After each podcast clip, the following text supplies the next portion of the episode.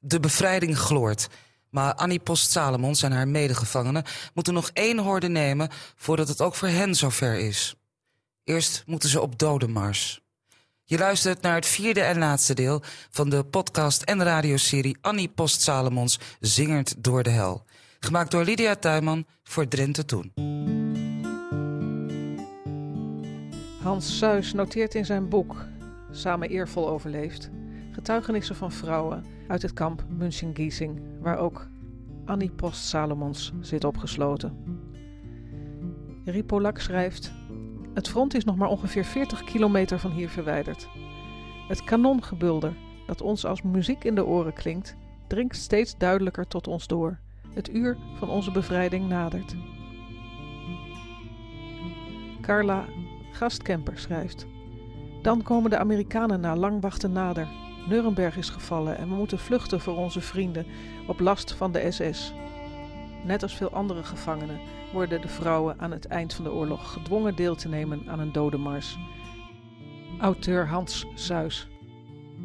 Dodenmars, uh, die zijn er veel geweest. De, Duitsers noemden dat evacuatiemars. Uh, maar dat was een eufemisme, want wie niet verder mee kon, die werd doodgeschoten. Er zijn andere Nederlandse vrouwen uit Reichenbach, een ander arbeiderskamp. Daarvan zijn twee vrouwen onderweg doodgeschoten. Bij deze commandant gebeurde dat niet. Hij, uh, hij was verstandig genoeg om te weten dat het bijna afgelopen was en wilde geen oorlogsmisdaden begaan. Dus wie niet verder kon, werd in een dorpje achtergelaten. En uh, ja, dan moest de bevolking er maar voor zorgen. Maar hij verbood om te schieten. Dus er werd niet geschoten. Um, waar moest het heen met die, uh, met die groep? Ja, die moesten naar een meer in de bergen in. En het was een, uh, ja, als je het nu terugkijkt op de kaart, dan zouden ze er zeker vijf, zes dagen over gedaan hebben. Uh, men schoot ook niet echt op. maximaal 25 kilometer per dag, maar zelfs dat haalden ze niet. Uh, ja, dan zouden ze verdronken worden. Dan zou een dam door, uh, uh, doorgebroken worden. En ja, dan zouden ze in dat dal verdrinken. Ingewikkelde manier om, om, zo, om, om, naar de andere wereld te helpen. Ik zou zeggen, van, je hebt toch ja, ja, geweren bij je. Ja, het is sporen uitwissen. Hè? Dat, dat is voortdurend gedaan. In Ravensbrück, de vrouwen die daar nog waren, daar stonden de mitrailleurs klaar om ze gewoon in massagraven neer te maaien. Dat is overigens niet gebeurd omdat uh, het Zweedse Rode Kruis een heleboel vrouwen daar heeft weggehaald. Maar in, uh, in Dachau uh, gingen ze op weg naar dat dal. Maar volgens mij heeft geen enkele groep dat dal bereikt. Um, ook op dat moment blijven de vrouwen solidair. En op een gegeven moment verzetten ze geen stap meer, hè? Nee. de tweede dag van hun tocht, aan het eind van de middag komen ze in een dorpje Wolfraatshausen. En daar zegt op een gegeven moment, dat begint met een eenling en vervolgens wordt dat de hele groep. Van waarom zouden we verder gaan? Hier staan de dorpelingen naar ons te kijken. Als er geschoten moet worden, hebben we tenminste getuigen. Dus die gaan zitten op het kerkplein en die gaan niet verder. En de commandant, ja, die kan niks anders doen dan een, boerderij zoeken en de vrouwen eh, onderbrengen. En dat heeft hij ook gedaan. De volgende dag waren de Amerikanen er en heeft hij zich overgegeven. En toen hebben ze hem teruggestuurd om nog gewoon te blijven zorgen, maar wel onder huisarrest. En uh, ja, uh, zo is de, eigenlijk de bevrijding gekomen op uh, 30 april. Dachau zelf, het hoofdkamp, op 29 april. De vrouwen die onderweg waren op 30 april en 1 mei was voor hen de eerste dag van de bevrijding.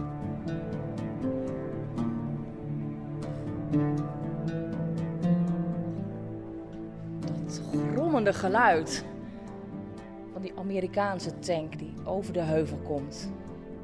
En nog één. En nog één. En nog één. En ik moet het hem nageven. De commandant is al die tijd bij ons gebleven. En hij loopt naar de Amerikanen en hij geeft zich over. Zijn nieuwe taak? Oppassen. Geen bewaker meer. Die avond hoor ik vele volksliederen. Het Wilhelmus, de Marseillaise en het Poolse volkslied. De volgende ochtend zoeken we contact met onze bevrijders. Ze reageren eerst wat huiverig, maar het woord Holland doet wonderen. Zij zijn ook even opgevangen en hebben uitgerust. En ze vragen aan ons wat we nodig hebben. En we zeggen voedsel en zeep. En ze reageren verbaasd. Weet dan helemaal niemand wat er met ons is gebeurd? En we worden overstelpt met voedsel en zeep en sigaretten. En velen van ons worden er doodziek van.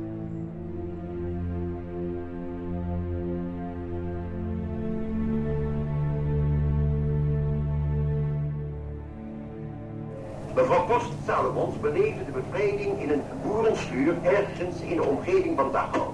Haar man, verzetstrijder Marinus Post, werd gefusilleerd op 15 november 1944. Mevrouw Post bracht 22 maanden gevangenschap door in Arnhem, Vught, Ravensbrück en Dachau. Ongeveer een week voor de bevrijding moesten we ons lopend begeven in de richting Innsbruck. Alle gevangenen van de concentratiekampen uit de omgeving van Dachau zouden in een dal bij Innsbruck verzameld worden. Door het dal voor water te laten lopen zouden wij de verdrinkers doen sterven, waarmee de duistere sporen van de concentratiekampen proberen uit te wissen. Het zou niet zo ver komen. Na een mars van twee dagen konden wij niet verder. De Duitsers zagen er zelf ook geen gat meer in. Van leiding was geen sprake meer. Wij kregen onderdak in een boerenschuur. Ik werd ziek en gaf hoop op nog levend in het vaderland terug te komen. Mijn hoop keerde ten goede toen we enkele dagen later bevrijd werden door de Canadezen. We werden ondergebracht in barakken te Bovenraadshausen. Voor het eerst in twee jaar tijd kreeg ik gevoel een goed eten en lakens op bed.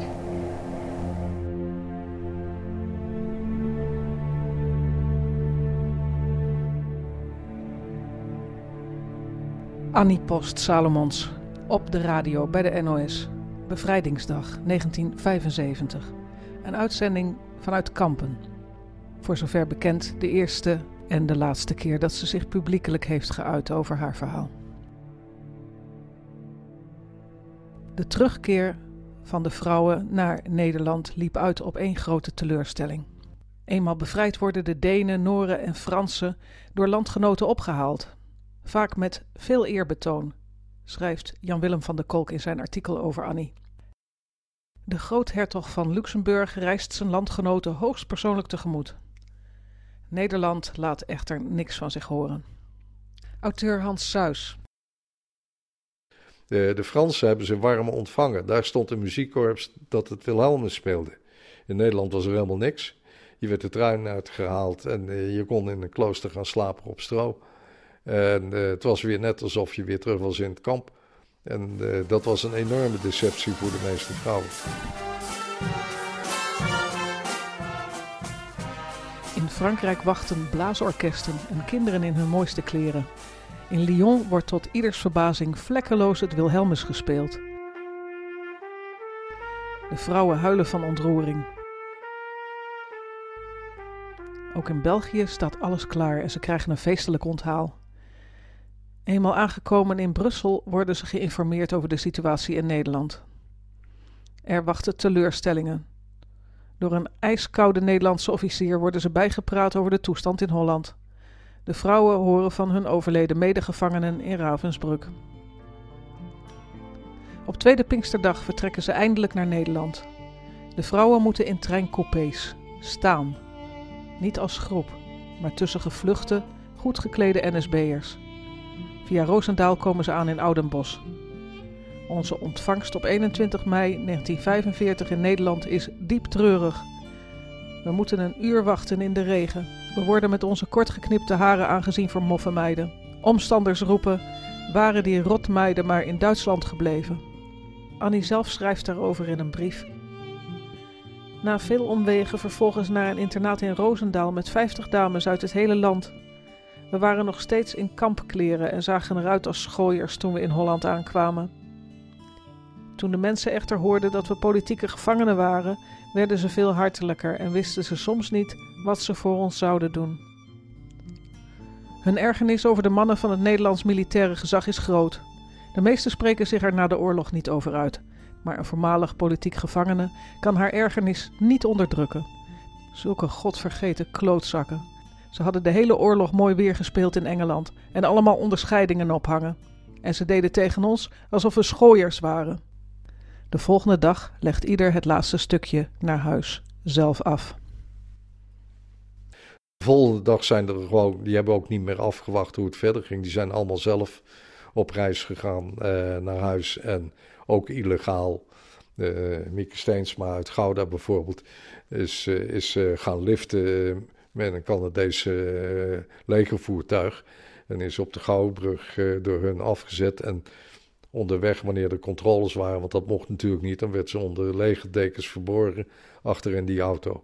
Dus de Nederlanders hebben geen poot uitgestoken, de geallieerden wel. Uh, en, de Fransen en de Belgen hebben hun warm ontvangen. Hoe verklaar je dat? Wat is jouw verklaring daarvoor? Ja, ik denk dat er meerdere dingen fout waren in Nederland. want waarom is het zo dat wij in het rijtje landen waar de meeste Joden zijn omgekomen een vooraanstaande positie ingeven. Uh, 120.000 Joden hadden we. Na de oorlog waren er 102.000 uh, om het leven gebracht. Er is geen enkel land waar dat percentage zo hoog is. En de administratie van ons, die, ja, die, die was wel goed. Nou, er zijn meer verhalen die erop duiden dat de Nederlandse overheid eigenlijk stelselmatig haar burgers in de steek liet. En als ik nu dan zo'n toeslagenaffaire zie, dan denk ik, dat is niet veranderd.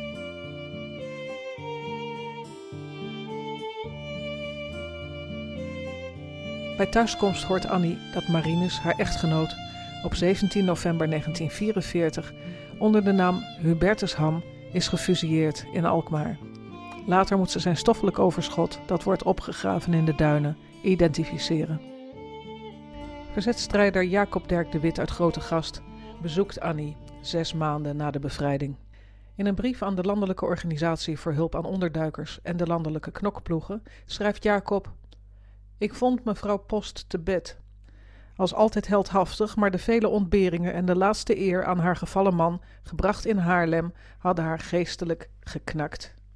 Hoewel zij niet klaagde, dat doet zij nimmer, meen ik te mogen veronderstellen dat aan haar en haar gezin niet voldoende zorg wordt besteed.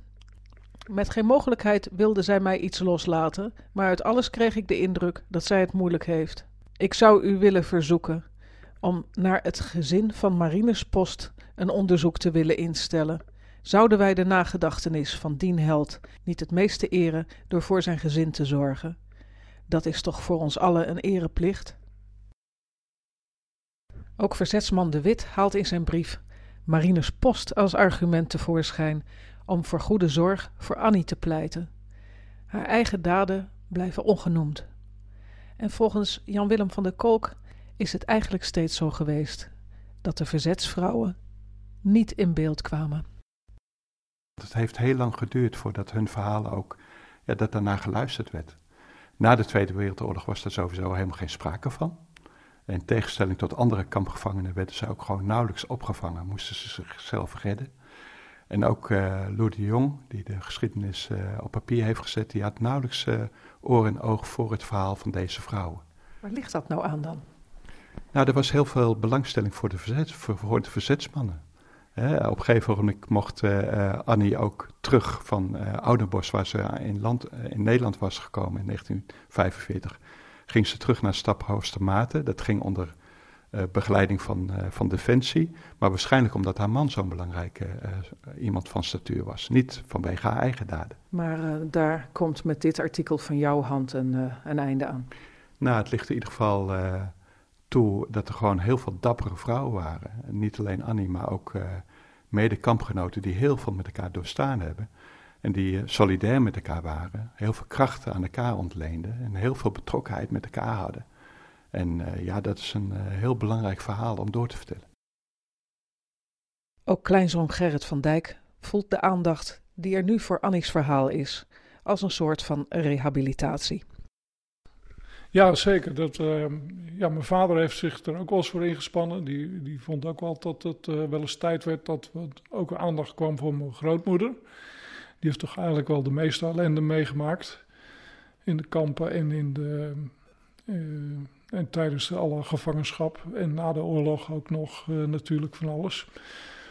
En toen, heeft, toen kwam er een school op de plek ongeveer waar mijn grootouders de boerderij gehad hebben. En toen wilde mijn vader, die heeft wel geprobeerd om die school naar mijn oma genoemd te krijgen, maar dat is niet gelukt helaas. Maar goed, misschien komt er nog wel een mooiere kans voorbij. En, uh... ja, in ieder geval is er nu een uh, artikel verschenen in, in verschillende historische tijdschriften van de hand van uh, Jan Willem van der Kolk. En ja, deze podcast ja. brengt haar ook een, een eerbetoon het toneelstuk, waar zij natuurlijk ook uh, uh, ja, een van de deelgenoten was van de vrouwen die, uh, die daar ten tonele gevoerd worden. wat, wat geeft je dat voor gevoel? Ja, nee, ik vind het mooi dat er, dat, dat er ook aandacht voor die groep is. ik denk dat het wel, wel tijd wordt. Want ik denk dat de meeste mannen, of veel mannen, werden er na de oorlog nou, in het zonnetje gezet, zeg maar. Of die kregen de eer. Maar ja, dus eh, bijna achter iedere man stond ook een vrouw. Uh, dus ja, bescheiden te zijn. Bescheiden te zijn. En die, heeft, die hebben ook ontzettend veel gedaan en, en, en veel geleden. Vaak in stilte. Ja. Dus die hebben het. Uh, ja, dus ik ben, uh, ben wel blij dat daar ook aandacht voor is. Zij heeft dat allemaal kunnen, ja, letterlijk en figuurlijk kunnen overleven al die, eh, al die zware momenten die ze heeft meegemaakt tijdens de Tweede Wereldoorlog. En dat deden ze in onderlinge solidariteit. Die vrouwen die hadden heel veel steun aan elkaar. Ze ontleenden haar kracht aan de groep, aan de groep van vrouwen en aan haar geloof. En daardoor zeggen ook de mensen die haar eh, gekend hebben na de Tweede Wereldoorlog, ja, dat daar nog steeds iemand stond uh, die er mocht zijn. Geen rancune volgde. En haar eigen bescheiden leven daarna op een hele oprechte manier bleef leven. Hannegien Post Salomons overlijdt op 14 februari 1982 in Kampen. Op 81-jarige leeftijd. Een ridderorde mocht Annie nooit ontvangen. Alle drie gebroeders Post en twee zussen Salomons blijken een Yad Vashem onderscheiding te hebben gekregen. Annie echter niet.